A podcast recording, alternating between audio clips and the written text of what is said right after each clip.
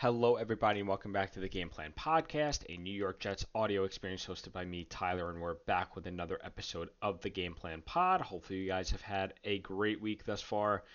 Recording this on a Wednesday evening, as always. Um, and yeah, coming off a loss to the Chargers on Monday Night Football. Um, good weather, finally, but bad offense, uh, as usual, as it's been for most of the season. The defense has carried.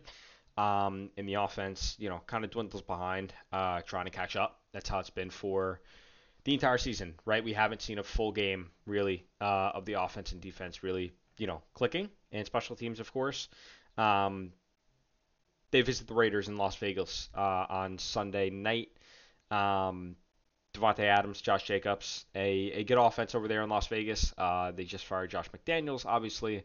Um, the Jets and Robert Saleh will look to rebound from a loss at home. To recap the Chargers game a bit more, um, you know, it it just wasn't pretty, right? Again, on offense, they couldn't get a drive. They couldn't get many drives, sustainable drives, um, going. Uh, you know, turnovers, fumbles by Zach Wilson, Garrett Wilson. Uh, you know, not going to blame Garrett Wilson. He's been money for most of the season, right? It's it's one mistake, young kid, he'll get over it. Um, Zach Wilson, three fumbles, um, couple lost. It, it, was just, it was just a rough one. I, there, there's nothing much to say. You know, for the past two days, I've been pretty frustrated, right, with with, uh, with the state of this New York Jets offense, um, and our improvements on the horizon. On the horizon, it doesn't really look like it um, from Saleh's responses, and I've seen you know the conspiracy theories out there, you know, which might not be conspiracy theories, uh, that there is a higher power telling Saleh to not bench Zach Wilson, um, even though Wilson is playing pretty atrocious football. Um, it's hard, right? It's hard to stand behind an offense that is producing null, really, uh, through eight games. Uh, the Jets obviously not scoring many touchdowns, eight touchdowns through eight games. Um, it's really bad. It's just not good football um, at all, and it's hard to win games with your defense carrying you to the absolute limit, right? This defense is a championship defense. We've seen it all season. Um, against the Chargers, they held Justin Herbert to under 150 yards passing, no touchdowns. Um, garbage completion percentage, right? I mean, they, they played their tails off uh, for the majority of the game, right? Um, at the end, obviously, they give up some yards. Keenan Allen had a spectacular catch. You're gonna, it's gonna happen, right? The defense isn't gonna hold the opponent to uh, inside their own 20 the entire game. Um, but this offense needs to get it together quick um, because this team is four and four, and they cannot, you know, they cannot lose to another AFC opponent in the Raiders, right? They, they can't do it. They, they can't take on another loss to an AFC opponent. Already losing to the Chargers, they can't lose to another AFC West opponent. It hurts their conference record. Um, it's it's gonna be tough, right? I mean, going into Las Vegas, making a West Coast trip, not sounding pessimistic or anything, not trying to sound pessimistic. Um, but the Jets offense has not given me enough hope to think that they're just going to score 30 points miraculously, right? Um, that Chiefs game obviously was an anomaly, uh, you know, as we've seen it thus far this season. Um, hopefully they can get back to form, right? Allen Lazard, drop problem so far this season. Hopefully he can get it together. Uh, Breece Hall and Garrett Wilson are really the only ones at this point who have showed any sort of hope on this offense, right? Zach Wilson trying to get in the ball. I would every single play. Um, Zach, you know, holding onto the ball extremely too long uh, in the Chargers game, taking too many sacks, the offensive line not playing up to par at all. Um, I understand the injuries, and I'm actually, you know, compassionate um, with the O line coach Robert Saleh trying to handle this offensive line situation because it's probably one of the worst in football in terms of injuries and kind of managing on a week to week basis. Every team has its injuries, obviously, right? But this offensive line has taken such a toll on this season and you know this derailed offense that you know it's just hard to overcome and i'm hoping the jets can overcome it before sunday night against the Raiders, right? And obviously, this game against the Raiders not flexed out. It will take place on Sunday at 8:20 p.m.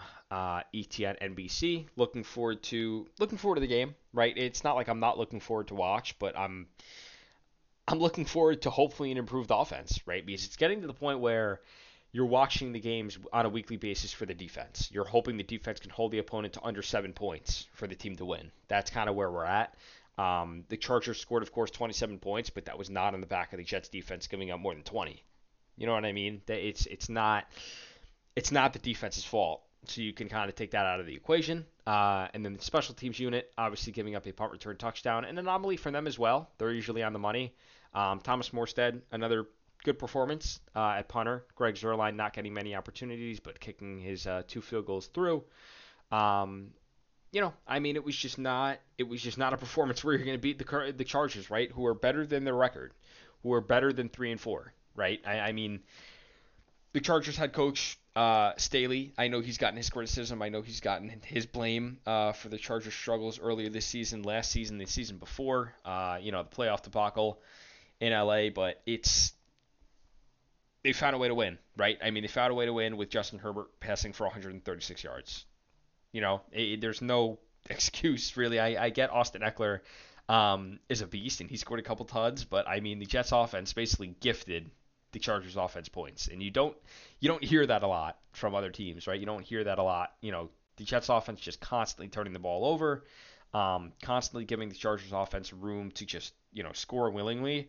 Um, and again, it's not the defense's fault because when the Jets fumble the ball, they're already at you know midfield inside the 30 yard line. Like it, it's just tough. It's really really tough. And this was the first game this season where I really felt that the offense let them down, like straight up. Like there was no there was no rally from the offense at all. You know, usually they have at least late fourth quarter, late third quarter rally where you know they put up a few points and it's kind of like okay, can they get back into this thing by the mid fourth quarter? You just didn't have that this week, and I know the Giants game last week was kind of basically a fluke in saying that you know they got down the field in 24 seconds, you know, scored a field goal, um, and another field goal in overtime to kind of win the game 13 to 10 you had to you had to score 13 more than 13 points to beat the Chargers, right? It's not going to happen again. Um, so it just didn't happen, and I'm hoping this week against the Raiders they can get it together.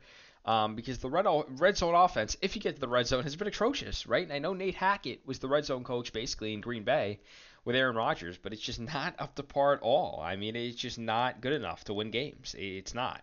And we watch this team week in and week out, and we see an offense that is just not improving at all and it needs to it needs to change. I mean, it's just not it's not good enough to win games. And I know this team has had playoff aspirations, you know, has playoff aspirations still. I would hope, um, but this offense needs to get better and needs to get better really fast, like this week, if, if they plan to make any sort of run, make any sort of run, so Aaron Rodgers can return from his Achilles, Achilles injury here and you know make a miraculous run to the playoffs, maybe late in December. I know he's hinted at a few things um, talking on Rodgers now, I think you know there's a chance, right? I mean, he he's hinted towards it if the team is good enough in December that he can make a comeback, right?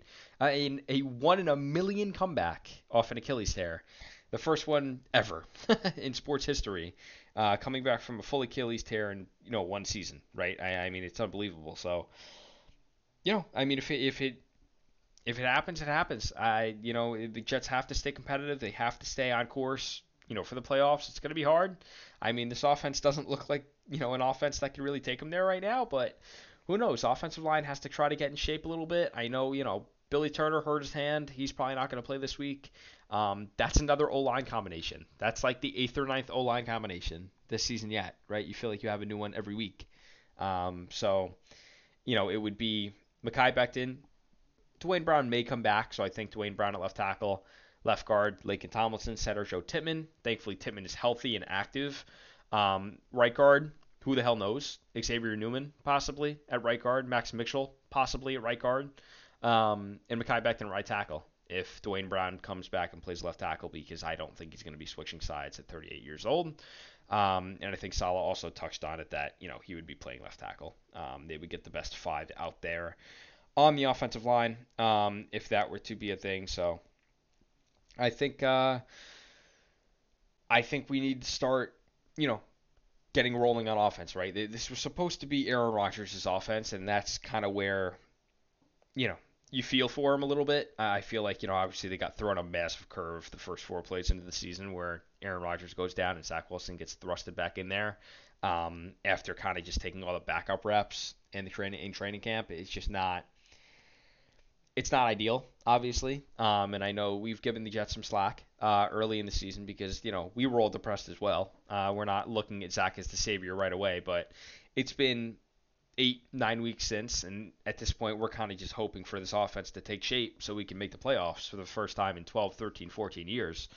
Um, you hope, right? You just hope. I mean, there's nothing else to really touch on there. Uh, we've, we've kind of recapped the Chargers game in full. Um, you know, head over to my Instagram for, you know, more posts and stuff like that. I haven't really recapped much of it on there post wise because it's just not much to recap in terms of the offensive side of the football.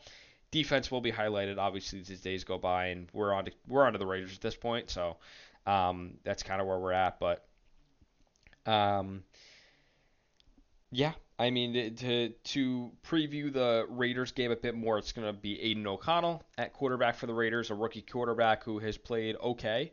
Um, the Raiders obviously rallying uh, this past week against the Giants, just absolutely obliterating them. Have to feel for Giants fans as well. Daniel Jones going down with an ACL tear confirmed by NFL Network. That sucks. Um, feeling for Giants fans. Hopefully they they make it out of it.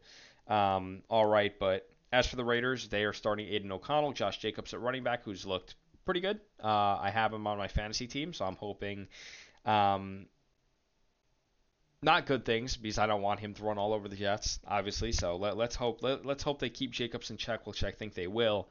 Um, Davante Adams as well on that team, who has been one of the best receivers in the NFL for a long time. Uh, obviously struggling a bit this year with the quarterback situation, the coach situation that they had over there.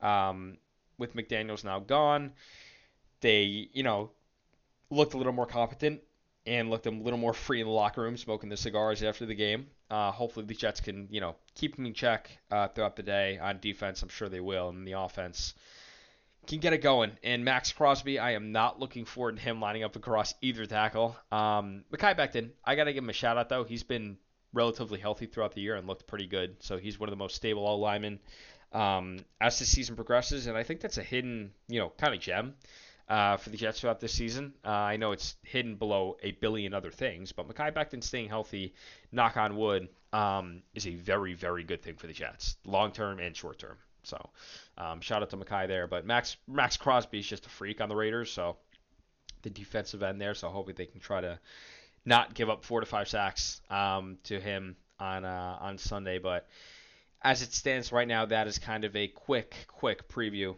um, on the Raiders. Not much else to really talk about in terms of that. We can go very in depth on you know position by position, but that's kind of where we're at. So um, that's about a 13 minute episode of Jets Raiders Jets Chargers, Chargers recap. I will see you guys next week for another episode um, of the Game Plan Pod. If you guys have not already, make sure you favorite the pod on Apple and Spotify and follow me on Instagram for more Jets content. Really appreciate all of the interactions and DMs I get every day um, from you guys. So it's been awesome. Thanks a lot for listening again, and I will see you guys next week for hopefully a victory victory podcast because we all need it.